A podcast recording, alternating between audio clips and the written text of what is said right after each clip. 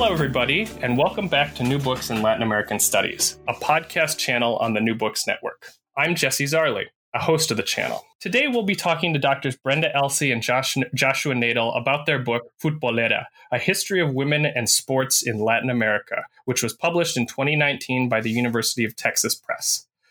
Brenda is an associate professor of history at Hofstra University the author of Citizens and Sportsmen, Football and Politics in 20th Century Chile, also published by University of Te- Texas Press, and a co host of the intersectional feminist podcast Burn It All Down. She was also recently named Fair Network Network's development lead for FIFA's Football Confederation CONCACAF in North and Central America and the Caribbean, and CONMEBOL in South America. She will design programs, identify issues of discrimination, and provide research and analytical support to further the efforts of the FAIR Network.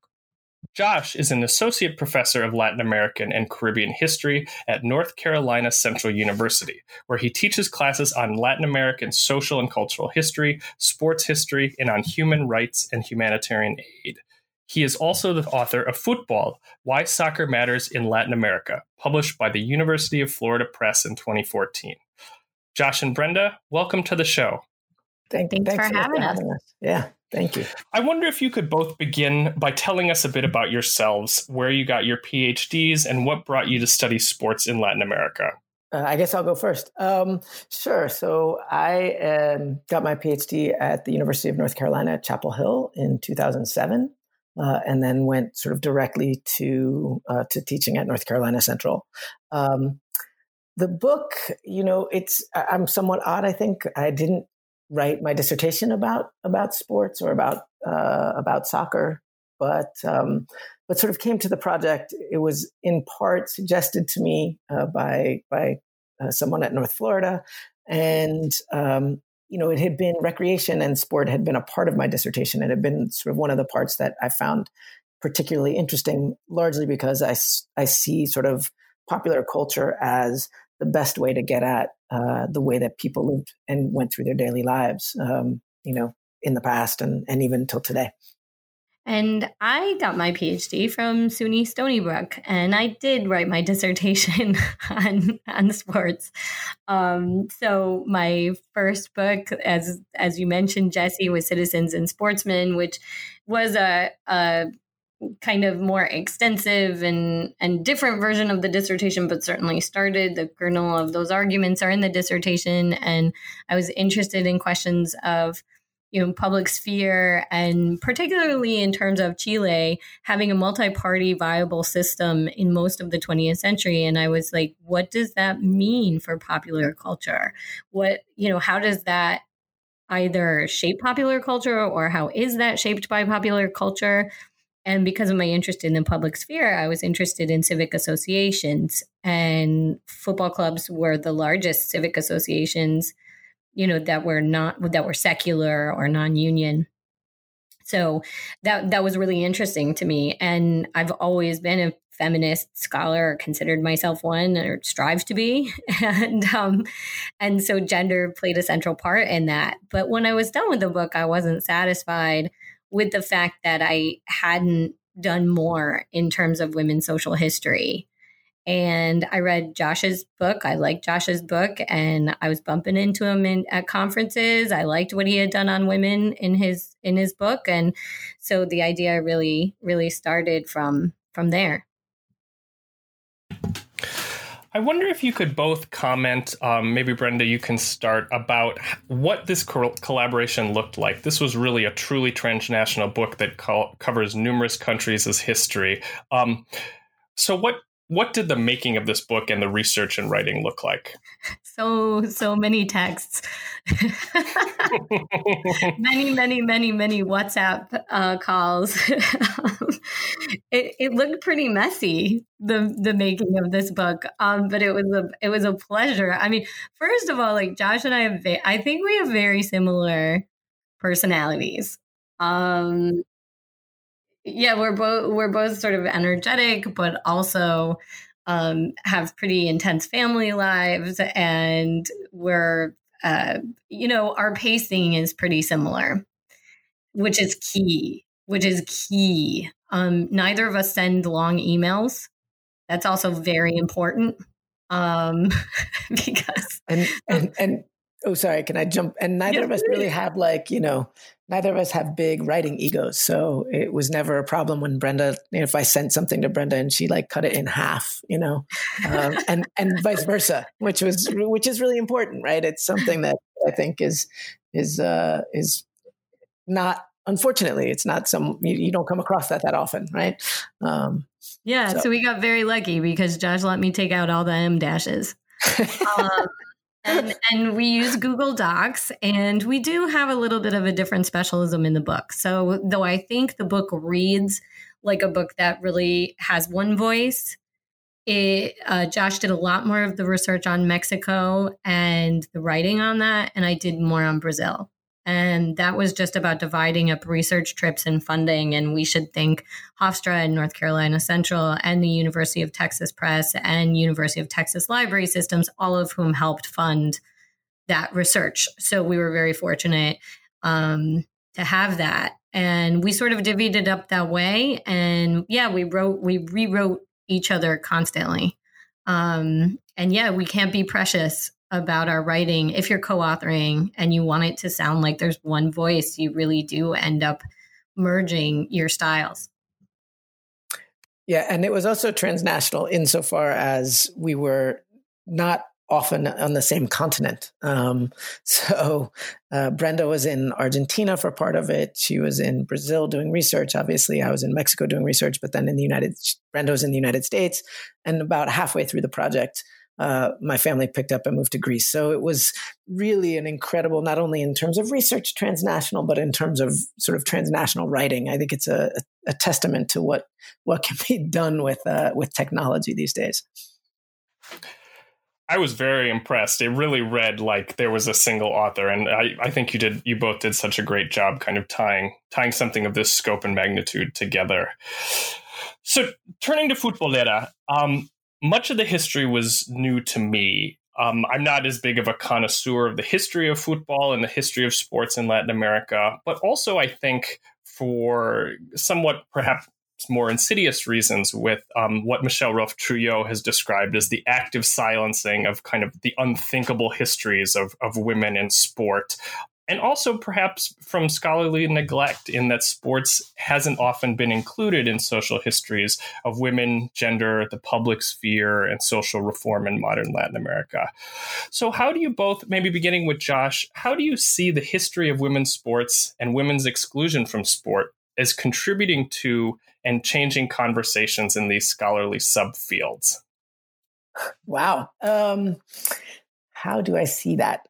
Um, I mean, I think that you know you you sort of hit on it, right? This was not just uh, sort of a, a, an people being overlooked in the archives, right? It was it's very much an active silencing of uh, of women, of women's action, particularly of women's collective action uh, in the early 20th century, mid 20th century. In large measure, you know, these were collective, uh, the the sort of the, the sports were uh, organized more or less uh, through grassroots efforts of, of women, through um, through feminists, right? Through suffragettes uh, in Costa Rica, sort of the the, the major sort of uh, school that trained teachers, which became sort of a feminist hotbed, also is where sports developed out of. Um, so I think that you know, looking at sports opens up a different way to explore some of these questions of feminism, right? That that have been overlooked, that have been ignored. Um, I think also that um, you know looking at sports sort of deepens the way that that that it, it it deepens our understanding of of how women worked together and where they might have worked together. Um, the focus being so much on the political uh, in the past has, I think, you know, I mean, it's important, uh, but I think that it doesn't get at, again, sort of what are the daily interactions that allow for the political action to take place. And I think that sports uh, were one of those places, and, and physical education was one of those places where, where those interactions, those personal interactions happen. Brenda, do you want to pick up on that? Sorry. Yeah, I mean, we tried we tried really hard to differentiate the projects of women's history and social history from gender history while doing them both. And so you know, we felt on the one hand that the social relationships between these women you know starting in the early 1900s and and the book really goes until today we thought those deserved uh, a prominent place in in women's history and in in social history of Latin America. But we also wanted to be attentive to the kind of circulation of ideologies about motherhood, um, about sexuality, and and that often you know does occur in relationship with competing ideas about masculinity and things like that. So uh, we hoped to kind of straddle both those fields, which are totally related but not the same thing. Um, so, so, that was really important to both of us um, in, in throughout the book. So the book is really or, somewhat organized chronologically. It begins in Chile, travel and travels to Argentina and Brazil before proceeding to Central America and Mexico. Brenda, I was wondering if you could tell us a little bit about the origin of sports, women's sports in Chile, and in particular the arrival of physical education. So, physical education in the late 19th century is a really important part of women's sports. Well, girls, right? Um, because because what happens is, as Josh mentioned, there's women teachers are are dominating that field. And a lot of times they're dominating the field just to tell a couple of anecdotes. I mean, because they have to do things like keep track of menstruation cycles and that was considered to be something that men couldn't couldn't do. And these what the women physical educators did was that they often formed these clubs you know beyond or or pickup games or whatever beyond uh, physical education curriculum. So like in parks or things like that they would get together alumni and things. So physical education is really important. For working class girls it's some of the only opportunity they probably had for physical culture expression in that way. And there's a lot of different competing ideas. Um, you know, the the national physical education curriculum, and here we're talking in Chile of Joaquin Cabezas, is a liberal model that um, uses sport and this is one of the things that's so interesting about sports history and gender and how they intersect is that sport was this place that became a way to really define physically what those differences were. And in general, they're trying to create as stark of differences between girls and boys as possible you know, so that they're almost polar opposites. So whereas men need to, or boys needed to exert tons of energy and jump and, um, you know, learn how to have physical contact with each other, the curriculum for girls is almost the opposite, where it's supposed to be harmonious and light and not develop too much mus- muscle mass um, that would be aesthetically displeasing. And so physical education really is designed to to be totally opposite. But so rhythmic gymnastics, stuff like that. However, um, you know, girls and and their teachers don't listen to everything that they're that they're told, if you can believe it and they they they play all kinds of games um, that are not and we have evidence of that the first evidence we have of women's soccer team is in chile in 1910 team talca from santiago which is a girls school even though it's very clear in the national curriculum that girls should not be playing soccer. It is not suitable for them. So those are the early years um, that we you know traced are, are some of these these stories and in the case of chile it's a woman named juana gemler but there's there's a lot of them all over like claudia cort in brazil and it's it's also a kind of transnational network we know that these women attended transnational or international congresses on physical education but they're not officially members and they're not in the notes of the meetings. So uh, you know, um, it's a hard story to put together. We we tried to follow a somewhat chronological order, but it is a messy story. Right. I so I think in terms of uh, in terms of the messiness too, what one of the things that surprised me about the book is with the origins of physical education for girls and the beginning of sports for women and men as well. Um, one some of the more sinister aspects of uh, themes in the book are um, abhorrent media coverage and think pieces that might, uh, and the origins of what people might call sports medicine or sports psychology as kind of pathologizing women's bodies and and thinking about sports. Josh, I wonder if you might comment on the relationship in either the first chapter or any of the others about that relationship between media coverage and and sports medicine and uh, women and girls sports. Sure. I mean, I think you know the as you point out, right? It is pathologized. Um, so as Brenda was saying, you know, the, there were certain certain sports that were basically, uh, or certain activities that were basically fine for women and girls to do. Rhythmic gymnastics was one of them, swimming was one of them, uh, horseback riding was one of them. These were sort of sports that, according to the sort of physical education experts or public health experts of the day, uh, were. Um, in line with women's quote unquote harmonious nature, right?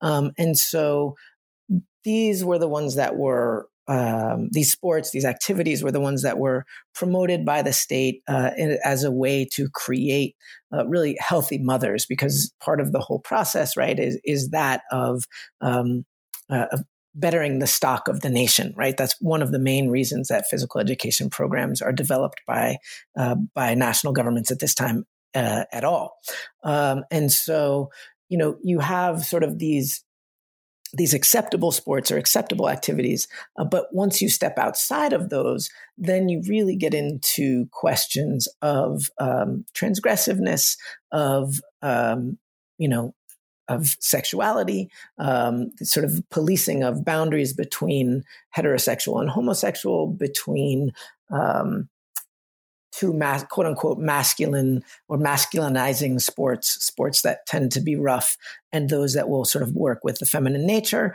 and and those sort of views about uh, masculinity and femininity, about beauty. Those are all sort of these very sort of male gaze oriented ideas about what what women should be, right? Um, so again, sort of patriarchal states looking at women, trying to to to to create what they see as the ideal woman. Um, and so, yeah, I mean, in in in Brazil, uh, in Chile, in Argentina, in Mexico and Costa Rica, sort of everywhere in Latin America, really, you see these sort of discussions about what is correct for women to play uh, or to be active in and what isn't. And this comes out really early in you know in the public education manuals right so there's there's one, one of the sources that we used a lot were these sort of physical education like bibles or, or right uh, so different curriculum um, there were people who would create uh, I, am blanking on his name i want to say it's uh, Brenda, maybe you can help me out here, but I want to say it's Bueno. Um, he basically wrote a, a, a, compendium of the physical education manuals from around Latin America. Um, and basically, they all argued for soft sports, uh, and they left certain sports so they would sort of give the the complete sort of curriculum for men or for boys and girls, um, and you would see that what was left out of the girls' curriculum, right? So in some cases there would be baseball or basketball, definitely almost always football uh, in the boys' curriculum, and almost always those would be left out of the girls' curriculum, right? And and the reason for that was precisely as you say that the media and sort of public health quote unquote experts um, were lobbying against girls doing anything that might um, get in the way of their you know feminine development let's say.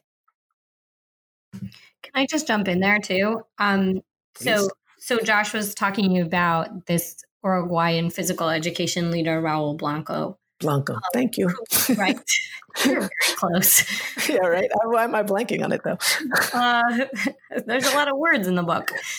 Um, you know, and, and this, one of the things that is not only left out, but um, that we found is that that particular manual blamed uh, women physical education teachers for girls' lack of physical fitness so there's a shift in the 40s and 50s when physical education becomes a respectable, steady career, and women really get pushed out. And that has really major effects that go beyond physical education because the people who are professors, let's say at University of Buenos Aires in the School of Physical Education, they are also the basketball coaches for the national women's team or the basketball coaches for the, you know, um, Chilean national team. And so, or, and they're on the Olympic committee and they have all these crossover relationships.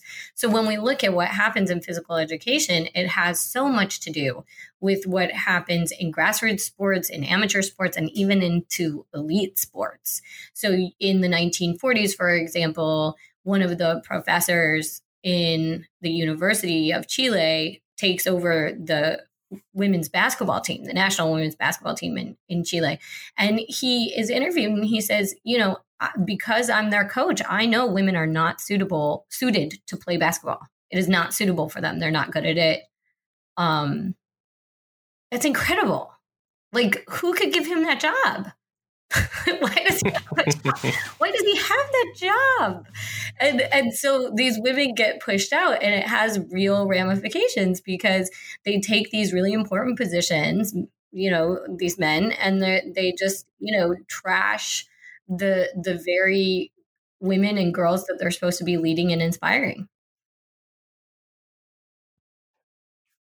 You know, and that that last comment, Brenda, uh, is so interesting. When you watch any women's sport today, you think that this couldn't have happened before, but the, from the very onset, the problems of govern governance, coaching, media, medicine uh, have been there all along, kind of dogging uh, women's efforts to to play um, sports and learn. Um, so I guess to turn to Brazil in in in the in in my reading of the book, I found the two chapters uh, on Brazil serve as really fascinating kind of emblems and counterpoints for some broader issues uh, being worked out through the whole book. Um, it's harder to think of a more kind of fanatical football nation than Brazil. Um, so I was wondering if you could. I think it might be surprising to folks who haven't read the book um, that it that that women's football was banned by the Brazilian government by subsequent dictatorships in the mid 20th century. Um, maybe you could share some stories about the ways how the ban came about and how women subverted uh, the official and cultural cultural prohibitions um, through things like you you found about like charity matches or circus performances. Right. So in the case of Brazil, what we find is that women at least are playing regularly and in some organized fashion by the 1920s. And what I, I think one of the points to drive home is that the more that football becomes part of Brazilian national identity and important to developing men, the further they push women out of it, or the more threatening women's football is. It matters very much that by the 1930s, working class players and, and players of Afro, you know, Brazilian families are starting to play. And we think that's part of, or a central part of, the prohibition, there is a letter that comes from some random medical guy, maybe, we don't even know. And apparently it reaches to Getulio Vargas. And when he sets up the National Council of Sport, the first thing that they do is ban women's football along with rugby, wrestling, water polo, some of the decathlon and pentathlon events, boxing, but really for a long time historians just sort of or journalists moreover you know sort of shrugged their shoulders and figured it was banned because women weren't doing it. But actually and we have to thank and oh my gosh the institutions and of archives and museums in brazil all of our solidarity with you but the museo de futebol in sao paulo launched an exhibition in 2015 and 16 that helped us enormously find a lot of this archival material.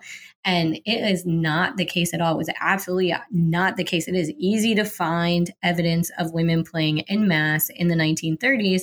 And there was a very popular league established in 1940 in Rio. And Getulio Vargas was actually present at the inauguration of the municipal stadium in Sao Paulo, Estadio Pacaembu and a women's match was there that opened it inaugurated the stadium along with a men's match And so we argue the opposite that actually it's the popularity, especially among working class girls and women, that is seen as so threatening. And the medical evidence for it, the other part of this is that people will say, well, people thought back then or doctors had this misunderstanding. And no, it's like absolutely anachronistic. It, it, it, the medical evidence is phony. They know it's phony. People then know it's phony.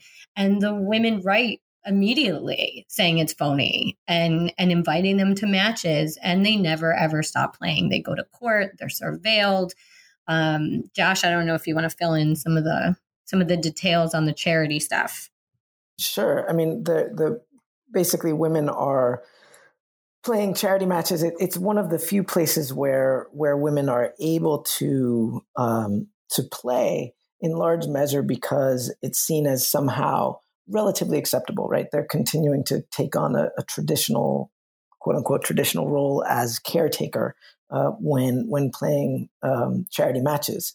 But even those are challenged by some in the footballing uh, federation um, just because there's this concern that you know women football actually you know as Brenda was saying in the 30s and 40s, women's football was able to to bring in large audiences, um, to bring in um, you know to pack the Stadio, Estadio Pacaembu, to bring in you know 10,000, 15,000 people to watch matches. So even these charity matches later are are seen as somewhat threatening to uh, to the male sport because one of the things they show, right, is that women are continuing to play and that women have plenty of skill in playing the game.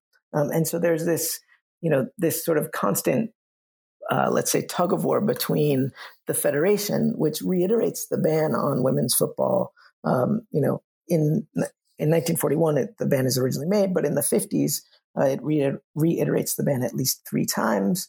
It does so again in the 60s. It actually bans one team um, from playing outside of Brazil. So there's a, a, promoter who wants to bring a team to Europe uh, as part of a charity sort of endeavor. Um, and the, the CBF, the, the Brazilian Football Federation, blocks the team, or sorry, sorry, the Brazilian Sporting Federation blocks the team from uh, from going on the grounds that you know, they're going to be an embarrassment to Brazil going to play soccer. Again, falling back on this, well, women don't really play. So this is this is going to be, you know, this is the rhetoric that was being used anyway, that women don't play, so it will be an embarrassment to Brazil, when in reality it's it, it it's seen much more as a threat by by sporting institutions. So in in the Brazil chapters, you raise another issue that I think um, is is very important given the as when this discussion interview comes out we'll be in the midst of the women's world cup. Um, but i'm curious about the origins of women as fans of sports uh, and consumers of women's sports. Um, i wonder if maybe josh and then brenda could comment a bit about both what you found about that and also some of the challenges for entering what what continue to be quite masculine and male dominated um, and exclusionary spaces sure i mean when the sport began, when soccer began, when football began in Brazil, and this is generally true, I think, around Latin America. I don't think generally true around Latin America. Um, you know, women were involved from the outset as fans. Uh, it's it's another one of the sort of aspects of of of football generally that gets written out, right? Um, women's role as fans, as um, godmothers, right? So as sort of team managers almost, um, as in playing ancillary roles within teams. Um, you know, women were sort of crucial to the development of sporting clubs more broadly in Latin America, and thus football clubs more broadly in Latin America. In the 1920s, you know, sort of when we're in the era of uh, of amateurism, um, you know, going to a uh, to a soccer match, to a football match was was a social event. And so, you know, we have pictures. We've found lots of pictures uh, over the course of our research, lots of photographs of you know women sort of dressed in their finest clothes with parasols and hats, sitting in the front row of of stadiums. Um, you know, we we have you know, so these would be sort of upper class. Uh, generally speaking, lighter skinned women. There are also images of darker skinned women uh, in sort of the in the stands, sort of farther away from the field. but clearly also in their in fine clothing. Uh, and, and, so women are a crucial part of the sporting scene, right? Um, there are countless articles about um, about women fans fawning over uh, uh, over the bodies of male players, right? Um, so that was always a part of uh, of the of the sporting sort of setup in Brazil, and I think it, it goes back to what Brenda was commenting on before. Sort of as more and more lower class men and uh, Afro Brazilian men begin entering football in the 1930s and 40s. I mean, professionalism is in professionalization happens in the early 1930s in men's in men's soccer, um, and as that happens, you see sort of a, a gradual um, pushing of women out out of those spaces, right? Um, because they become somehow more quote unquote dangerous for women to go to. And as women get pushed out of those spaces, um, they become seen much more site, as sites of male sociability, right? And once they're seen as sites of male sociability, then there are barriers put up to women uh, entering those spaces again, right? And so, really, by the 1950s and 1960s, you see sort of football much more as uh, a male dominated space. Um, to which, you know, I, I think I'll, I'll, turn it over to Brenda. I know she can talk about sort of the use of cartoons and, and other forms of sort of uh, implicit or explicit violence against women towards uh, as they move back into the stadium. Yeah, there's there's I mean, part of the problem is as stadiums as as football becomes more working class throughout Latin America, it becomes defined as violent. And so middle and upper class writers will blame the diffusion of it to the working class as you know ruining the stadium for families meaning that there was also a lot of social stigma about women being in what was seen as a violent place. And that makes it harder for them um, to to feel comfortable. The the per- pervasive media images. I mean, in the 1960s, this is the other crazy thing about sports. I just got to tell you, sports history. Whew, historians love to find change, right? Like that's our whole thing. No, we're both yeah. our bread and butter. Change over yes. time, right? Change over time, right? But like the history of women in sports is a history of um, a lot of the same BS um, so, okay, in the 1960s, then, even these hippie, sort of lefty, progressive magazines um, for youth would have all of these things, uh, you know, sort of guiding advice for girls about how to get boyfriends and talk to boyfriends about soccer. So it's it's it's stuff like that that it just stays the same, and and it's it's not one image; it's thousands of images and there's ones that are really really violent. Like there's uh, one i've seen in chile one i've seen throughout latin america that gets repeated is uh, a girl or a young woman goes to the stadium. She puts on makeup you know she's there to doll herself up and then she gets hit in the face with a ball. And then the ball the joke is that the ball has her face on it you know from the makeup. And it it's it's horrifying that that was funny. And sports becomes a sort of back door too for for these really like retrograde racist stereotypes um and and it becomes a space where people will allow that to happen if you if you think until today it's like it's the most segregated space in the americas that last point was something I really wanted to uh, at well the second to last point. Um, I think that one of the important contributions of the book is it really shows how uh, those those deep continuities, particularly in the kind of one what one might say backwards gender politics of both the old and the new left in Latin America during what's seen as a period of kind of revolutionary anti-imperial upsurge in the 60s and 70s. Um, and that that that there was there was a connection to sports with that. Um, as far as what you brought up about continuities, and turning to Mexico, um, I thought it was so interesting that the origins of girls' uh, physical education be- and the expansion of that began in the Porfiriato in the late 19th century, um, and that that was perhaps added upon by the during the Revolution and the post-revolutionary period. Um, but I wonder if uh, Brenda and then Josh, you might comment on um, how the Mexican Revolution um, and Mexican Revolution's efforts on education reached into the realm of, of sports. I'm going to volley this one to Josh. sure. I, feel, I feel like I feel like he deserves uh, the credit for for a lot of that part of the research. So, sure. almost Josh. Thank you. Um, sure. So, I mean, I think right. Eh, if you go back a, a little bit, right? So, the the development of physical education programs was again, as, as we said earlier, part of this broader effort at, at sort of creating new citizens and new nations, right? So uh, to modernize the, the, the, the, the state and the nation, if you will. Um, and so that's why it goes all the way back to the Porfiriato, really. But in the revolution, you know, what happens is there's there are a couple themes that develop in the revolution that sort of add to the role or or augment the role of sports uh, in in Mexico, both in urban Mexico and in rural Mexico, because there's a, a, major effort to sort of bring sports to the to the to the countryside as well. Um, and and one of those is the idea of spectacle, right? Um, the, the the Mexican revolutionary government, uh, particularly in the 30s and early 40s, was all about spectacle, right? They had all these massive parades and um, and sort of celebrations of of, of the nation um, that included sports and gymnastics and these insane you know motorcycle pyramids driving down the the, the main you know driving across the, the plaza right?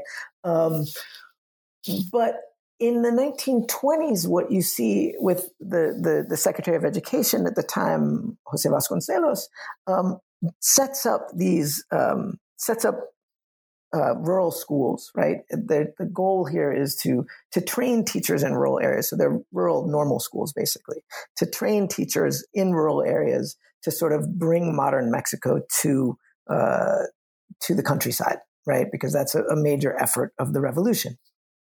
Um, and so within these rural schools, there are physical education programs that that develop. Um, so within these normal schools, women and men are being taught uh, being trained in how to become physical education teachers. Um, and so this is one way that sort of sports spreads into the countryside. But maybe a, a, a, more direct way is that alongside these sort of rural normal schools, you have the development of cultural missions. And cultural missions sent uh, basically a team of somewhere between three and five uh, educators into a rural area for a couple of months. Uh, and they would sort of work in one or two towns. And within those towns, they would develop a series of projects, right? They would help with the schools, but um, they would help with sort of engineering or agricultural problems that the village was have that the villages might be having having, excuse me. But they would also send physical education instructors. And those physical education instructors were basically charged with creating sports clubs uh, in order to create some form of community um, uh, cohesion, right? Uh, some form of you know sporting culture as a as a way to become more more healthy. Um, but they would so they would create sports clubs. They would also help to clear the land. So in some cases, uh, there's one case where there was a, a, a series of old kilns in one village, and the the cultural mission with the help of the community, cleared the kilns out and created a number of basketball courts. Um, and so you see the development of, uh, of actually quite a bit of basketball and volleyball in rural Mexico at the time. So this is in the, the, the mid to late 1920s, early 1930s. Um, and these cultural missions uh, sort of left their imprint wherever they went. Right, there were women's, there were, there were girls' teams, uh, basketball teams. There were some places that we found that actually had co-ed teams, which was which was pretty pretty rare. Um, not surprisingly, right, this was not a um, this was not an effort that was uh, of let's say uh, that went off without a hitch. Right, I mean, uh, there was a good deal of the rural population of Mexico were not in favor of these sort of new ways and you know bringing women out of the home, having girls uh, participating in sports with boys. there was a lot of sort of uh, cajoling that needed to happen in order to to to get these programs off the ground. Obviously, you know there was the Cristero Rebellion, uh, which was a, a really bloody uh, reaction to to efforts along the lines of the cultural missions. Um, so so this was really sort of the the goal, the way that the state tried to move sports throughout Mexico was through you know through basically the Ministry of Education, these rural normal schools, and and and the cultural missions. Um, and it was pretty effective, you know, in, by and large. So, to c- continuing on on Mexico, um, one of the marquee events in the latter half of the book, and that you, you mentioned at the beginning, is the 1971 Women's Football Championship in Mexico. I was wondering if you both might recount some of the experiences of the Mexican teams, what that event meant, and why, um, rather than an upsurge in, in women's football in Latin America, it ended up, particularly in Mexico, taking a bit of a downturn.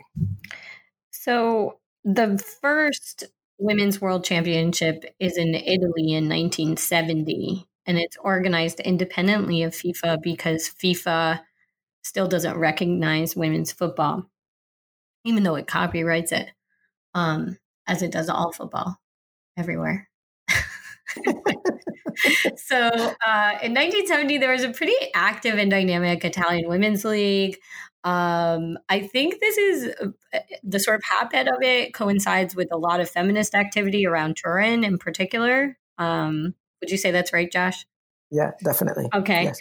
and um, and it's it's actually sponsored by um, Rossi Rossi, like Martini Rossi. Yeah, the, and, the Rossi company is is sort of the, and the, uh, the cup. Yeah, and that makes a big that's a that's a big splash in 1970, and Mexico goes um, to that one. And in the process, you know, they had just hosted the World Cup, um, 68 Olympics. The idea was that Mexico could be the second host in 1971.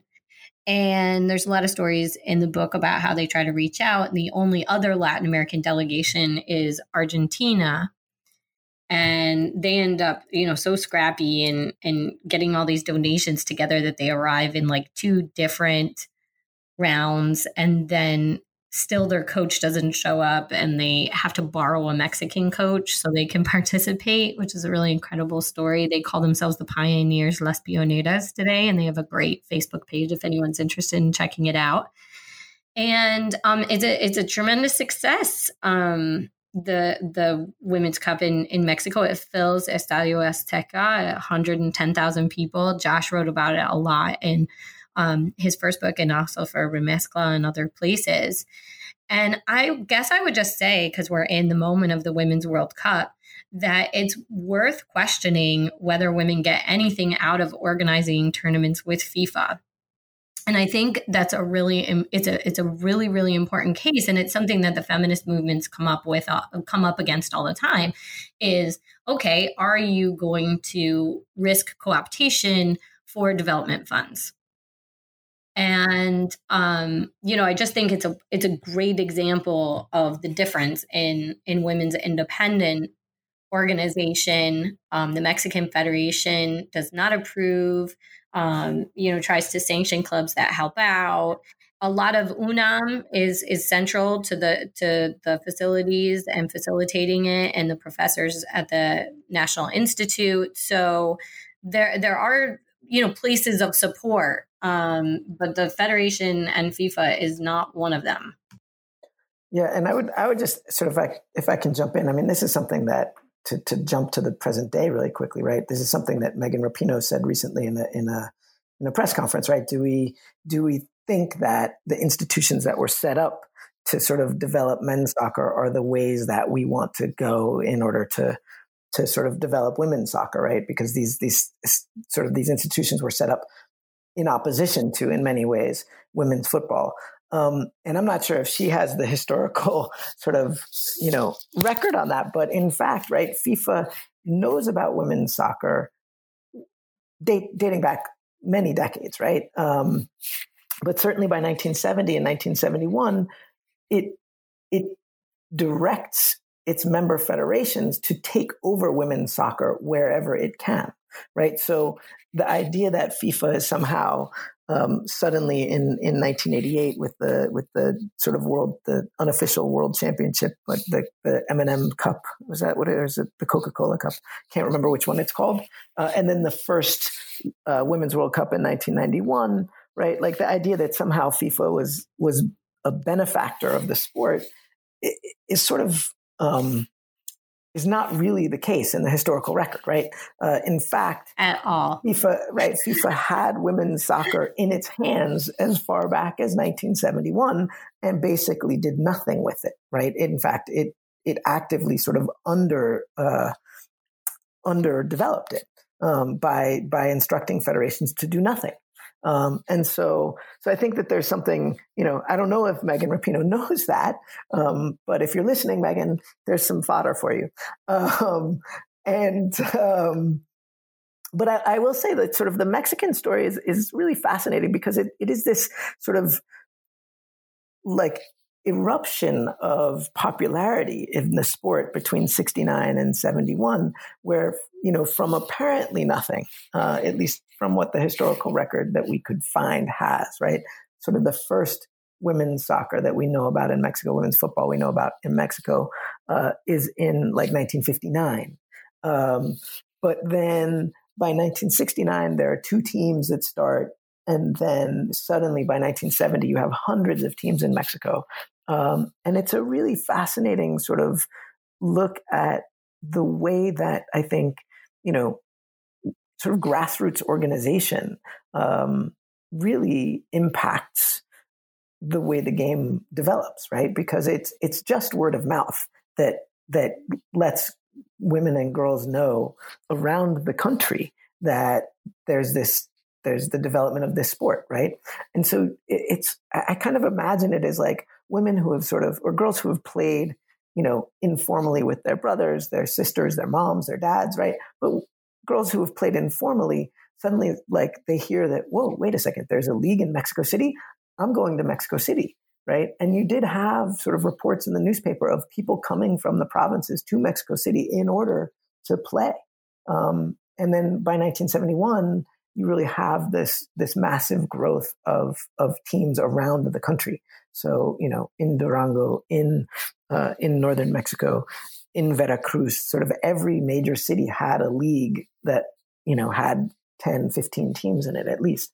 And in Mexico City, there were a number of different leagues uh, with upwards of 200 teams.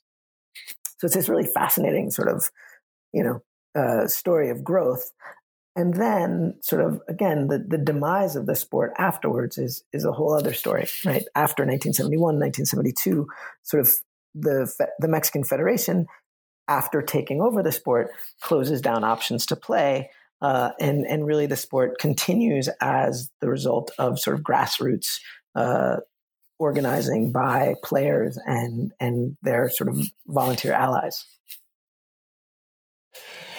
in, in, your epilogue, you know, I think that's one of the things that's that's inspiring and continues to this day. Having read about a century plus of both the resilience and the kind of, as you both describe, as the subterranean grassroots nature of of women and girls organizing to play and keep alive the, in many ways by themselves the memory of of of that tradition. Um, we also see the persistence of the the the opponents, the detractors um, that have driven, particularly from 71 until the 90s and the 2000s, um, many of the federations across Latin America underground or into inactivity. Um, lest we kind of end or the book end on a, on a terribly depressing note, um, how do we sit with those challenges um, and think about exciting developments for the future of women's sports broadly, but um, but but football in in in particular. Sure. I mean, how to not end on a negative note? Well, all right. So I, I will start with saying, you know, like Brazil continues to be like an amazing um, microcosm of the issues facing women's football, right? You could argue that it's a microcosm of the issues facing football more generally. But Brazil has the most talented players and the most inept institutions when it comes to women's football. Um, and, and that's saying, well, I, I, shouldn't say the most inept, uh, but among the more inept, right? Because it has these amazing players, Marta, Formiga, Cristiane, uh, you can sort of Debinha, Poliana, you can list off, you know, you could put together two teams of people and have two world class teams. Um, but their coaching is horrible. There's not really any foresight. It's sort of a, the idea is if we put the players out on the field, they will do fine, um, which is, you know, maybe was the case at one point in time, but is no longer the case. Um, but I, I, think that the, there are three places that I would say there's there's really a lot of hope for the sport uh, for for women's football in the region. Um, so I'm going I'll start with Mexico. Um, so there's the the Liga MX Femenil um, just finished its third year, uh, and it's sort of seen solid growth throughout its its uh, its three years. Um, you know, it has decent though not great fan attendance. Uh, it's somewhere between two and three thousand averages uh, between two and three thousand people per game as fans, uh, which is not great, but it's actually the second largest attendance in the world in terms of women's fo- football leagues, right? So even if you think about like, well, the German league must be good, or the, the sorry, the the English league must be very good. It is good, but they they don't have a ton of fans yet. Um, United States, there's a, an average of somewhere between five and six thousand people per game at, at NWSL games. Um, the Liga MX Femenil is sort of ranked second uh, of in, in terms of these leagues. So that's sort of a really good sign. And it, even though Mexico didn't qualify for this World Cup, um, I think it bodes well for the future of the sport in the region. And the, the Mexican Federation really has taken a major role in um, in growing the sport. Uh, it's taken a lot of responsibility in organizing girls soccer um, from you know from the U15, U13, U15 age group up, um, and sort of catalyzing that within the within the country. So I think that's one positive uh, um, coming out of Latin America, and it's it's a top down thing, which is interesting. Um, because the other two I'm going to say are, are, very much bottom up, right? I mean, I think if you look at Argentina and Chile, two countries that did in fact make the Women's World Cup, will be playing uh, starting next or starting this weekend, I guess. Um, you know, those two teams are, those two stories, let's say, are stories of collective action. Uh, in the case of Chile, right, you had an inactive feder- the, the team was inactive. And what that meant was that for 18 months, they had no, no friendlies, no games, no nothing. Um, and the, the, the federation wasn't telling the, the members of the team anything about when they might train, who might be their coach, or anything along those lines. So the women themselves basically organized. Uh, they organized a union which got support from the, the more broad players union called FIFPro. And that became sort of a catalyst for um, a regeneration, let's say, of, of uh, women's soccer in Chile um, that sort of culminated in in them qualifying for the World Cup. Um, you know, they they finished second to Brazil, um, and in the in the tournament that unfortunately qualifies women's teams for the World Cup, the Pan Am Games, and the Olympics.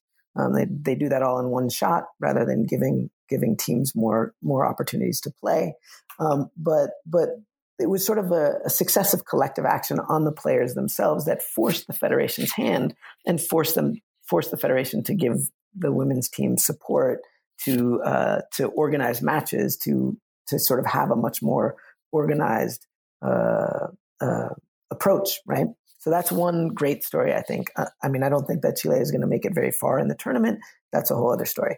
Uh, and the same thing goes in Argentina. It's a great story of collective action. Um, you know, the Argentine players were not getting their per diems, their, which were less than six, uh, less than ten dollars a day to go to training, right? So they were basically uh, volunteering their time, um, volunteering their lives to the Argentine Federation and, and got fed up with it uh, and went on strike. Um, and then um, made sure that their voices were heard through collective action, through this strike. And then when they did play, they were sort of calling attention to um, to the federation's lack of uh, of interest in their uh, in their plight and the lack of interest in their uh, in their in their team, really.